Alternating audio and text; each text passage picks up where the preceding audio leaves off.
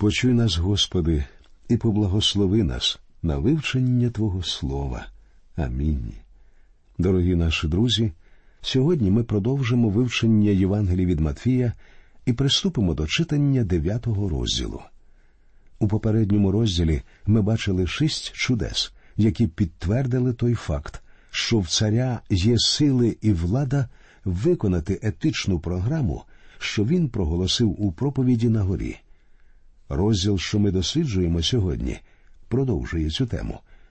Ми побачимо, як Ісус звершував чудеса зцілення фізичних хвороб, одне з яких я відношу до сфери надприродних чудес – воскресіння мертвого, а також духовне чудо – вигнання бісів. Отже, читаємо, що сталося після чуда, звершеного з одержимими в Гадаринській землі, і читаємо перший вірш. «І сівши до човна, він переплинув, і до міста свого прибув. Ісус покинув Гадаринську землю, де від нього відмовилися, і повернувся до Капернаума». Читаємо другий вірш. «І ото принесли до нього розслабленого, що на ложі лежав. І як побачив Ісус їхню віру, сказав розслабленому: «Будь бадьорий, сину, прощаються тобі гріхи твої». В Євангелії від Марка нам пропонуються подробиці цієї події. Марк розповідає, як цього розслабленого спустили в кімнату через розібрану покрівлю, і Ісус зцілив його і простив йому гріхи. Зцілення і прощення гріхів пов'язані між собою. Третій вірш. «І ось дехто із книжників стали казати про себе: він Бога зневажає». Книжники вважали, що Господь не в змозі повернути цій людині здатність ходити. Господь, знаючи їхні думки і бачачи зло в їхніх серцях, запитав. Читаємо четвертий та п'ятий вірші. «Ісус же думки їхні знав і сказав: чого думаєте ви, лукаве, в серцях своїх? Що легше сказати: прощаються тобі гріхи, чи сказати: уставай та й ходи?» Вони не змогли відповісти на його питання, і якби відповіли, їм би довелося сказати: для нас одне не легше за інше. Ісус продовжує говорити: «Але щоб ви знали, що прощати гріхи на землі має владу Син людський». Тож каже він розслабленому: «Уставай, візьми ложе своє, та й іди у свій дім». Той устав і пішов у свій дім. І коли розслаблений устав і пішов, це означало, що той, хто зцілив його, зміг також простити йому його гріхи. Мій друже, ні я, ні ви не можете прощати людям гріхи. Може лише один Господь Ісус. А оскільки ми не можемо прощати гріхи, ми не можемо дати людині можливість ходити. Сатана – брехун і ошуканець, і нам потрібно досліджувати сьогоднішніх так званих цілителів, про яких ми чуємо всюди. Давайте не будемо заважати тому, що робить Бог, і давайте будемо впевнені в тому, що вся слава буде віддана йому. Тепер ми переходимо до дев'ятого вірша. «А коли Ісус звідти проходив, побачив чоловіка на ім'я Матвія, що сидів на митниці, та й каже йому: «Іди за мною». Той устав і пішов услід за ним». Матвій скромно, усього лише в одному вірші, розповідає про свій заклик. А Лука у своєму Євангелії в п'ятому розділі із двадцять сьомого вірша говорить, що Матвій улаштував на честь Ісуса великий бенкет. Очевидно, той епізод, що йде далі, відбувався на тому бенкеті. Матвій запросив багатьох своїх колег, збирачів мита, тому що хотів, щоб вони теж пізнали Господа Ісуса Христа. Десятий та одинадцятий вірші. «І сталося, як Ісус сидів при столі у домі, ось зійшлося багато митників і грішників, і вони посідали з ним та з його учнями. Як побачили ж те фарисеї, то сказали до учнів його: чого то вчитель ваш їсть із митниками та із грішниками?» Фарисеї не могли сісти за один стіл з митниками і грішниками. Багато святих сьогодні думають так само. Однак на бенкет потрібно запрошувати саме грішників, тому що їм потрібно було почути звістку про Христа. нам потрібно спілкуватися із грішниками. Дванадцятий вірш. А він це почув та й сказав: «Лікаря не потребують здорові, а слабі». Ісус є великим цілителем. Він прийшов, щоб зцілити людство від основної його проблеми, що полягає в гріху. Про це варто сказати багатьом маленьким християнським групам, які влаштовують бенкети і спілкування, але не запрошують на них невіруючих. Якщо ж ті прийдуть, багато християн своїм холодним прийомом змусять їх піти. Повинен сказати, що ці так звані християни самі грішать своїм способом життя і тим, як вони зустрічають людей. Тринадцятий вірш. «Ідіть же, і навчіться, що то є. Милости хочу, а не жертви. Бо я не прийшов кликати праведних, але грішників до покаяння». Матвій знову цитує старий заповіт, цього разу він звертається до книги пророка Осії, шостий розділ, шостий вірш. Коли Ісус сказав, що Він не прийшов кликати праведників, але грішників до покаяння, Він міг би включити туди і фарисеїв, тому що вони теж були грішниками. До грішників фактично повинні бути зараховані всі ми, бо, як сказано в посланні до Римлян, третій розділ, двадцять третій вірш, «Всі згрішили і позбавлені Божої слави».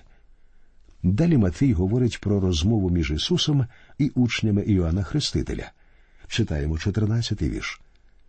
«Тоді приступили до нього Іванові учні та й кажуть: «Чому постимо ми і фарисеї, а учні твої не постять?» Учні Іоанна Хрестителя спостерігали за Господом Ісусом. Зрештою, деякі з учнів Ісуса раніше були учнями Іоанна. Ми знаємо, що ними були Андрій і Филип, наприклад. Але вони прийшли до Господа Ісуса і пішли за Ним.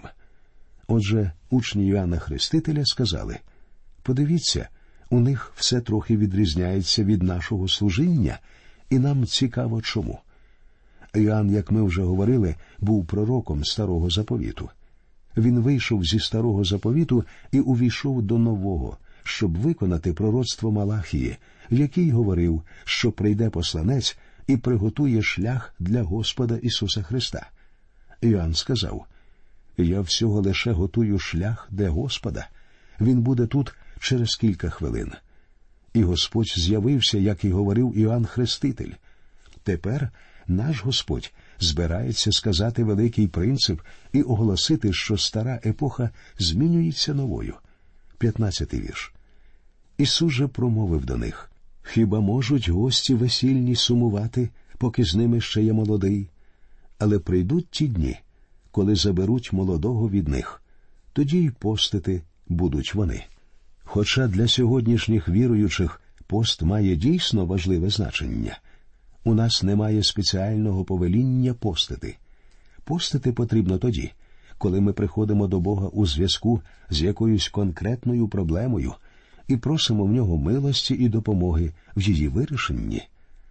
А тепер давайте послухаємо, що сказав Господь про перехід з епохи закону в епоху благодаті. шістнадцятий і сімнадцятий вірші. «До одежі ж старої ніхто не вставляє латки з сукна сирового, бо збіжиться воно, і дірка стане ще гірша.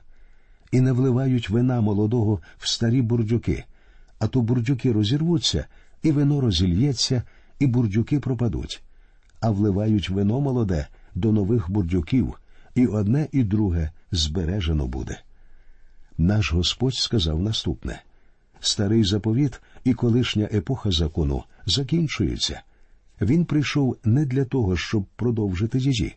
Насправді, він прийшов забезпечити людство новою одежею. І ця нова одежа буде ризами праведності, які він роздає тим, хто просто довірився йому». У бурдюках у ті часи зберігали вино. Вони робилися зі шкір тварин. І якщо в старі бурдюки налити молоде вино, воно почне розтягувати їх. Але старі бурдюки вже максимально розтягнулися, і якщо в них налити молоде вино, вони порвуться, і вино пропаде. Наш Господь говорить наступне: «Я прийшов не для того, щоб накласти латки на старий одяг. Я приніс новий одяг, щось зовсім нове. Це були радикальні зміни. Апостол Іоанн підсумував це у своїй Євангелії один сімнадцять. Закон, бо через Мойсея був даний, а благодать та правда з'явилися через Ісуса Христа. Тепер ми, друзі, переходимо до восьмого і дев'ятого чуда, які за сюжетом пов'язані одне з одним. Ці чудеса зцілення і події, що їх супроводжують, є цікавими. Читаємо вісімнадцятий вірш. Коли він говорив це до них, підійшов ось один із старших, уклонився йому та й говорить: «Дочка моя хвилі цієї померла, та прийди, поклади свою руку на неї, і вона оживе». Лука теж розповідає про прохання начальника зцілити його дочку. Давайте почитаємо паралельний уривок з Луки вісім сорок один сорок два. «Аж ось прийшов муж, Яїр на ім'я, що був старшим синагоги. Він припав до Ісусових ніг та й став благати його завітати додому його. Бо він мав одиначку дочку, років десь із дванадцять, і вмирала вона». Отже, дівчинка була смертельно хворою, і поки її батько розмовляв з Ісусом, з дому прийшов слуга і повідомив, що дівчинка померла. Продовжуємо читати розповідь Матвія. «І підвівся Ісус, і пішов услід за ними також учні його. Коли Ісус і учні встали і пішли до будинку Яїра, за ними пішла величезна юрба народу». Читаємо двадцятий вірш. «І ото одна жінка, що двадцять літ хворою на кровотечу була, приступила ззаду і доторкнулася до краю одежі його». Неможливо не помітити, наскільки дивовижний збіг у цих двох подіях. Дівчинці було дванадцять років, і жінка страждала дванадцять років на кровотечу. дванадцять світлих років дитини підходили до кінця, і дванадцять років темряви для жінки теж закінчувалися, і в її житті знову засяяло світло. Який контраст світла і темряви! Зверніть увагу, що зробила жінка в щойно прочитаному нами вірші. Ісус не доторкався до неї, як у багатьох інших випадках зцілень. Вона сама доторкнулася до нього. Однак зцілення їй приніс не цей метод, а її віра. Читаємо двадцять перший та двадцять другий вірші. «Бо вона говорила про себе: коли хоч доторкнуся одежі його, то одужаю». Ісус, обернувшись, побачив її та й сказав: «Будь бадьорою, дочко, твоя віра спасла тебе». І одужала жінка з цієї години. Лікар Лука набагато докладніше описує цей епізод і розповідає, що вона дійсно доторкнулася до Ісуса і зцілилася.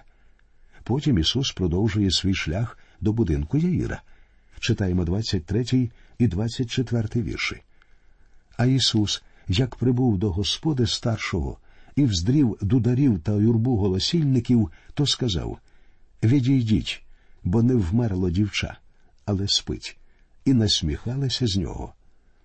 Коли Ісус прийшов у будинок до начальника, люди вже оголосили жалобу. Він сказав їм, що дівчинка всього лише спить, а не вмерла, але вони глузували з нього. Ніхто не вірив, що Ісус зможе воскресити дівчинку, але він пішов прямо до неї. двадцять п'ятий вірш. «А коли народ випроваджено, він увійшов, узяв за руку її, і дівчина встала». Це перший випадок воскресіння мертвих, описаний у Євангеліях. Усього в них є лише чотири випадки воскресіння з мертвих. І знову, Лука дає більш докладний опис, ніж, наприклад, Марк. Лука додає, що Ісус тепло сказав дівчинці: «Дівчатко, вставай». Ісус завжди використовував один і той самий метод воскресіння мертвих. Він звертався прямо до людини. Після зцілення жінки з кровотечею і воскресіння дочки Яїра слава про Ісуса поширилася ще далі. двадцять шостий вірш. «А вістка про це розійшлася по всій тій країні». Десяте чудо – це зцілення двох сліпих, які пішли слідом за Господом Ісусом. Читаємо двадцять сьомий вірш. «Коли ж Ісус звідти вертався, ішли за ним два сліпці, що кричали і казали: «Змилуйсь над нами, сину Давидів». Зверніть увагу, обоє сліпих звернулися до нього, називаючи його сином Давидовим. Це ще одне свідчення того, що ця Євангелія зображує Ісуса як царя. Читаємо далі. «І коли він додому прийшов, приступили до нього сліпці, і Ісус до них каже, «Чи ж вірите ви, що я можу вчинити оце?» Говорять до нього вони, «Так, Господи». Тоді він доторкнувся до їхніх очей і сказав, «Нехай станеться вам згідно з вашою вірою». І очі відкрилися їм. А Ісус наказав їм суворо, говорячи, «Глядіть, щоб ніхто не довідався про це». Це ще один випадок, коли Ісус забороняє людям, що зцілилися, говорити про те, що з ними сталося. Пам'ятаєте, те ж саме Він сказав прокаженному. Господь просив про це з кількох причин, але про одну причину ясно сказано в цьому уривку. Те, що чудеса ставали відомими, приваблювало до нього величезні юрби народу, а це дуже заважало йому в служінні. Читаємо тридцять перший вірш. А вони відійшли та й розголосили про нього по всій тій країні. Ці два чоловіки почали бачити і просто не могли стримати свою радість, і розголосили про нього по всій тій країні. Тепер, друзі, ми підійшли до наступного, одинадцятого чуда. Зцілення отримує ще один одержимий бісами. Це вже третій випадок вигнання бісів у восьмому і дев'ятому розділах Євангелії від Матвія. Читаємо. Коли ж ті виходили, то ось привели до нього чоловіка німого, що був біснуватий. І як демон був вигнаний, німий заговорив. І дивувався народ і казав, «Ніколи таке не траплялося серед Ізраїля». Але зверніть увагу на реакцію фарисеїв. тридцять четвертий вірш. Фарисеї ж казали, «Виганяє він демонів силою князя демонів». Вони не стали спростовувати той факт, що Ісус зціляв німих, сліпих і кульгавих, але вони стали обвинувачувати Його в тому, що Він все це робив силою сатани. Читаємо тридцять п'ятий вірш. «І обходив Ісус всі міста та оселі, навчаючи в їхніх синагогах, та Євангелію царства проповідуючи, і вздоровлюючи всяку недугу та неміч усяку». Євангелія царства – це не Євангелія благодаті Божої. Однак це не означає, що є дві Євангелії. Євангелія одна, але вона має багато аспектів. Євангелія царства означала, що наблизилося царство небесне. Вона закликала підготуватися до приходу царя. Вона вимагала такого стану, щоб серце було готове прийняти Господа і слідувати за царем, який ішов на хрест, вздоровлюючи всяку недугу та неміч усяку. Знову і знову Матвій підкреслює той факт, що тисячі людей одержали в ці дні зцілення. Ось чому ворог ніколи не брав під сумнів той факт, що Ісус творив чудеса. Вони були занадто очевидними. Тисячі людей отримали зцілення від нашого Господа, коли Він був тут на землі. Можна було б припускати, що і сьогодні можливий хоча б один такий випадок, чи не так? Дозвольте мені запитати, ви знаєте кого-небудь, хто отримав зцілення від людини? Справа в тому, що Господь Ісус Христос дійсно великий цілитель, і я вірю, я знаю, що Він може зцілити сьогодні так само, як зціляв вчора. Я маю велику впевненість у цьому. Дозвольте мені пояснити точніше. Ми повинні шукати допомогу в медицині, але ми визнаємо, що можливості лікарів обмежені. Можливості не обмежені лише в Господа Ісуса. Ми можемо бути впевнені, що Він зробить для нас усе згідно своєї досконалої волі. Ми повинні дякувати Йому за все, що відбувається з нами. Читаємо тридцять шостий вірш. «А як бачив людей, змилосерджувався Він над ними, бо були вони змучені та розпорошені, як ті вівці, що не мають пастуха. Тоді Він казав своїм учням, «Жниво справді велике, та робітників мало. Тож благайте господаря жнива, щоб на жниво своє він робітників вислав. Друже, коли ви молитеся про що-небудь, будьте готовими першими виконувати те, що просите. Коли наш Господь просив учнів молитися про те, щоб вислати робітників на жниво, він їх самих послав на це жниво. Це дійсно примітний факт. Один віруючий багато років тому сказав, «Коли людина молиться про врожай пшениці, Господь припускає, що вона скаже «Амінь» з мотикою в руках». Тому не треба молитися про те, що ви самі не будете готові виконати. Наступного разу ми приступимо до вивчення десятого розділу Євангелії від Матвія. А поки що ми прощаємося з вами. До нових зустрічей в ефірі, і нехай Господь рясно благословить усіх вас.